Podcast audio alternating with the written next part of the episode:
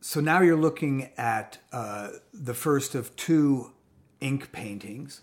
Um, this framed painting under glass uh, on this final wall in this room. This painting is also part of the SEEe project, and this is where I'm really kind of zooming in to what I am imagining as the interaction among various factors in some kind of complex problem. I, am using sort of a biological metaphor. I mean, this kind of looks like some kind of crazy biological organism or organ.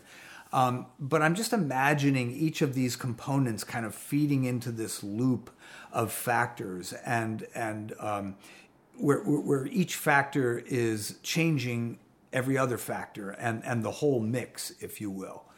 So good news that's a pretty short story. It's a smaller painting. It's just a study really. But again it's about the SEEe uh, project overall